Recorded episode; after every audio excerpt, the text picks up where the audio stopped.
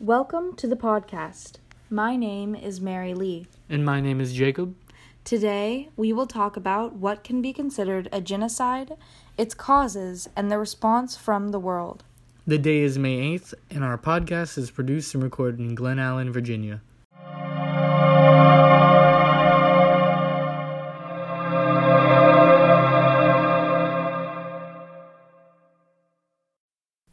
Order to understand the genocide in Bosnia, we'll first have to look at some quick history.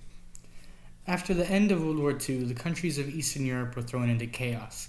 Each country was filled with several ethnic histories, but Bosnia and Herzegovina, Serbia, Montenegro, Croatia, Slovenia, and Macedonia all came together and formed the Republic of Yugoslavia. They stayed that way until 1980, when Josip Broz Tito, the leader of Yugoslavia, died. Soon after Josip's death, Serbian leader Slobodan Milosevic spread anti Muslim and anti Croatian ideology among ethnic Serbs in Yugoslavia and Bosnia. Then, in 1991, Slovenia, Croatia, and Macedonia declared their independence. At the time, Bosnia had a form of coalition government, with the political parties and representation equally sized to their ethnic groups. The ethnic groups were Serbs, Croatians, and Bosniaks, which are Bosnian Muslims. At the time, the president of Bosnia was a Bosniak man named Alija Izetbegovic.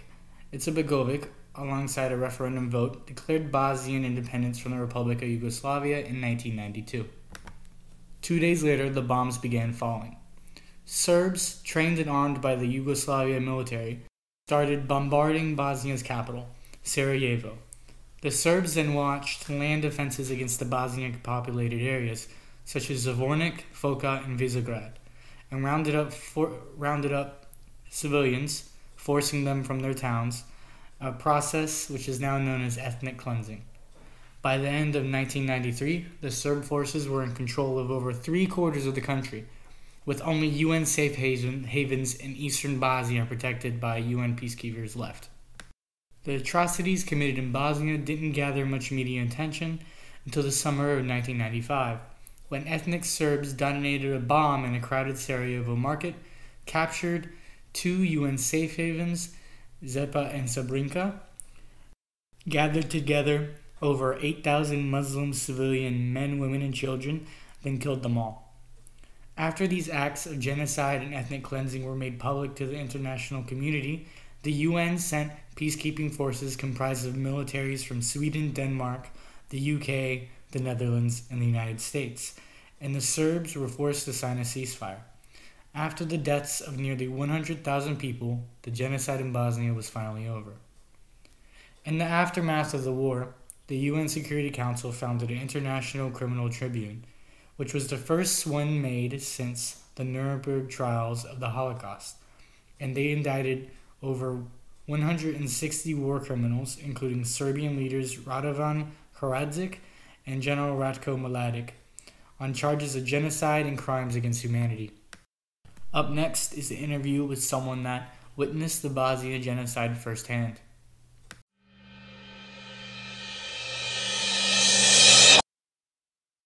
Hello, I'm here with Joseph Tanksley to interview him about Bosnia. So, Joseph Tanksley, did you serve in the military? Yes, I did, as a Marine. When and where did you serve? I served from 93 to 99. I was stationed in um, out of New River Air Station, uh, Marine Corps New River Air Station, um, Jacksonville, North Carolina, with HMM 264 um, and the 26th MEU. So, where did I serve? I served in Haiti, Somalia, Bosnia, and Kosovo. How much do you know about the genocide that happened in Bosnia? Well, I was um, in the Marine Corps during the genocide, so the Bosnian War started basically late 1992, and and it escalated slowly, and the actual documented genocide was mid 1995. Um, and I was in Bosnia. Um, well, we were actually in the Adriatic Sea, which is right off the Mediterranean Sea um, on an aircraft carrier since my job in the Marine Corps was as a uh, assault door gunner. So we would intru- insert troops into combat zones, and I was a door gunner for for that, and also to retrieve troops out of the combat zones. I was also a door gunner for that, and we also did some medevac and medical assistance. Now, um, as the Bosnian basically conflict escalated into what they call a war, then the United States Marine Corps, uh, parts of us became implemented into the NATO, um, into NATO, and I became part of a group called the I4, IFOR, which is the Implementary Force of Readiness. So we were the main, um, basically stabilizing and infiltration force for the world when it came to Bosnia. So mid mid 1995, on four day period, I think close to eight to nine thousand Bosniaks were killed by Serbs um, by basically attacking a small group of Dutch Dutch peacekeepers and taking over a section there in Bosnia. Now, when it came down to it, before everything was taken care of and the Dayton Peace Accord was signed and everything like that, um, I think between the years of 93 and 95, over 100,000 people died. That's including civilians and and military on both sides. But the main aggressor would have been the Bosnian Serbs against the Bosniaks and some of the Cro- um, the Croatians. Now, why that mid, I think I can't believe it was July. I think it was between July and August of 1995 was considered the worst part of it is because that's when they took and to ca- and captured and imprisoned women and children, and and started to, you know, the women and the stories of mass graves and the result was the mass graves that we witnessed and going and the children being killed and women being raped and tortured in front of their family before being killed um, is which made it such a horrific event. But short as it was it was still very horrific. So after all of that the true question is what causes genocides? What do you think causes genocides or specifically what caused um, the bosnian genocide? So whenever you have a mixture of culture and religion. And when certain cultures or religions believe that another one is imposing on on their uh, heritage or their birthright, then uh, one way I guess that one of those sides could deem as a resolution is to eliminate the other religion or the other ethnicity, ethnicity or the other the other body of people.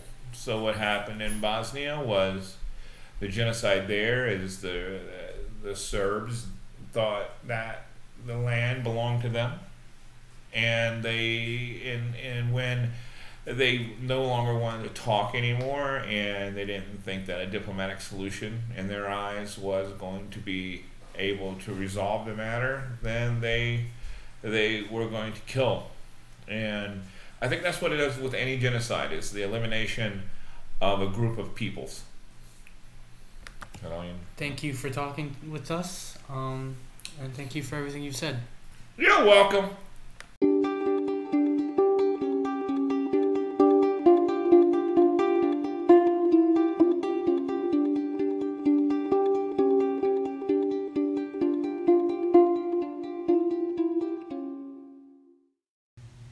In this section of the podcast, I will address the causes of genocide.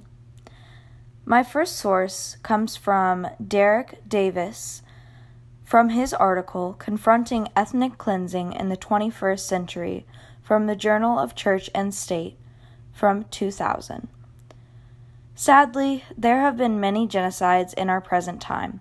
Some of these go by other names which specify their specific reasonings and causes, of which I will describe the two which are the most common.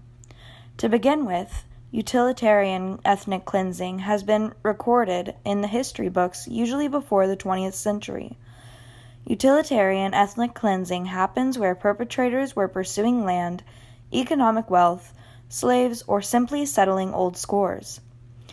Secondly, there is ideological ethnic cleansing, whereby the perpetrator proceeds for reasons having to do with race, ethnicity, religion, politics, or some other ideological factor. This type of cleansing has mostly been recorded in the modern era during times of struggle where the victim needs a party to blame for their misfortune. Ethnic cleansing is one method chosen by a perpetrator to solve a problem that they have temporarily. Often they consider this an easy way out of conflict or depression where they don't have to negotiate peacefully. As stated in the Stockholm Accords from his article, regrettably, ethnic cleansing, racial and religious differences too often have become instruments of hatred and division rather than broad avenues for celebrating diversity and promoting mutual respect. Ethnic cleansing typically favors homogeneity over heterogeneity, likeness over difference, and the exercise of institutional power to subdue or eliminate ethnic, racial, or religious minorities, rather than embrace them as a part of our common humanity. In every case of genocide, there exists a fundamental hatred or basic lack of respect for human life when it pertains to common enemies. The next section of the podcast will address how other countries have responded to such genocides. Based off of Daniel Larison in his article from the magazine titled The American Conservative, his article, Only So Much Moral Clarity. The House of Foreign Affairs Com- the House Foreign Affairs Committee voted 27 21 in favor of a resolution to recognize the organized deportations and mass killings of Armenians in the Ottoman Empire during World War I as genocide.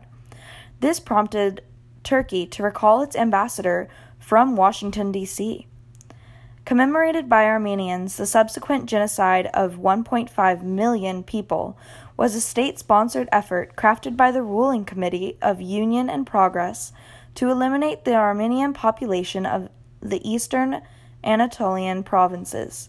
The ruling committee of the Union and Progress a- agents, Kurdish irregulars, and members of the Ottoman military carried out the series of massacres and forced death marches to the Syrian desert. The Turkish government still contests the existence of the Armenian genocide.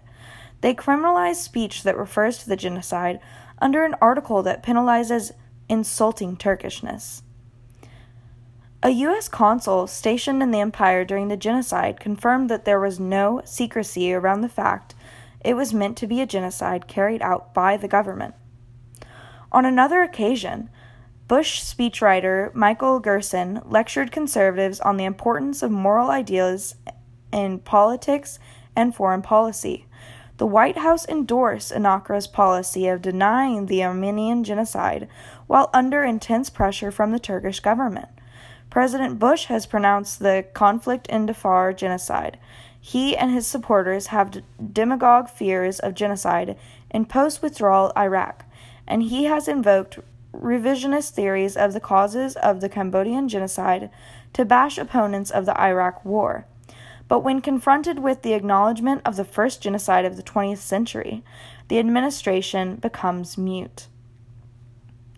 In the next section of the podcast, I will address the justifications of perpetrators of genocide.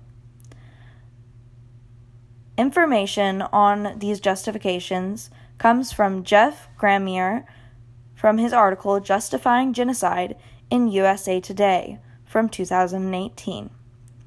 He wrote about the perpetrators' justification of their genocide, and these reasons were common.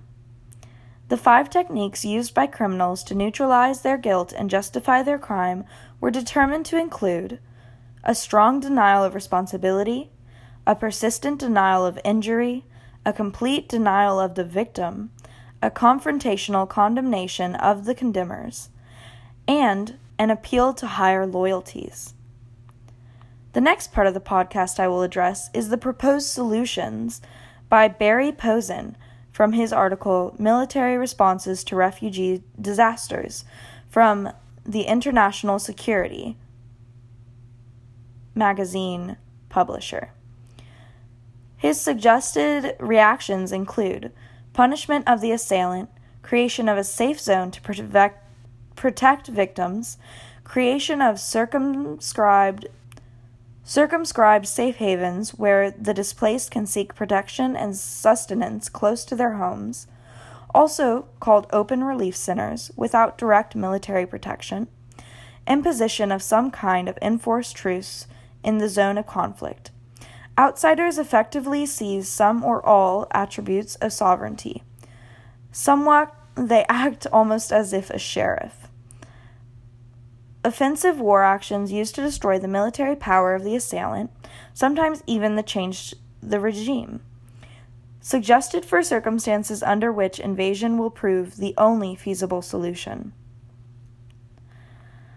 In conclusion, Genocide over time has become common, and we are so desensitized to mass killings that our persecution of these perpetrators has been lackluster to say the least. Marines like Mr. Tanksley are standing ready to defend the rights of all people, but it is challenging for any country to commit to persecuting another nation's government or regime. If you have gained anything from this podcast, let it be that all life needs to be protected and all rights need to be defended by our United Nations under the Universal Declaration of Human Rights. Thank you for listening to this podcast. Again, we are based in Glen Allen, Virginia, and we are coming to you from Deep Run High School.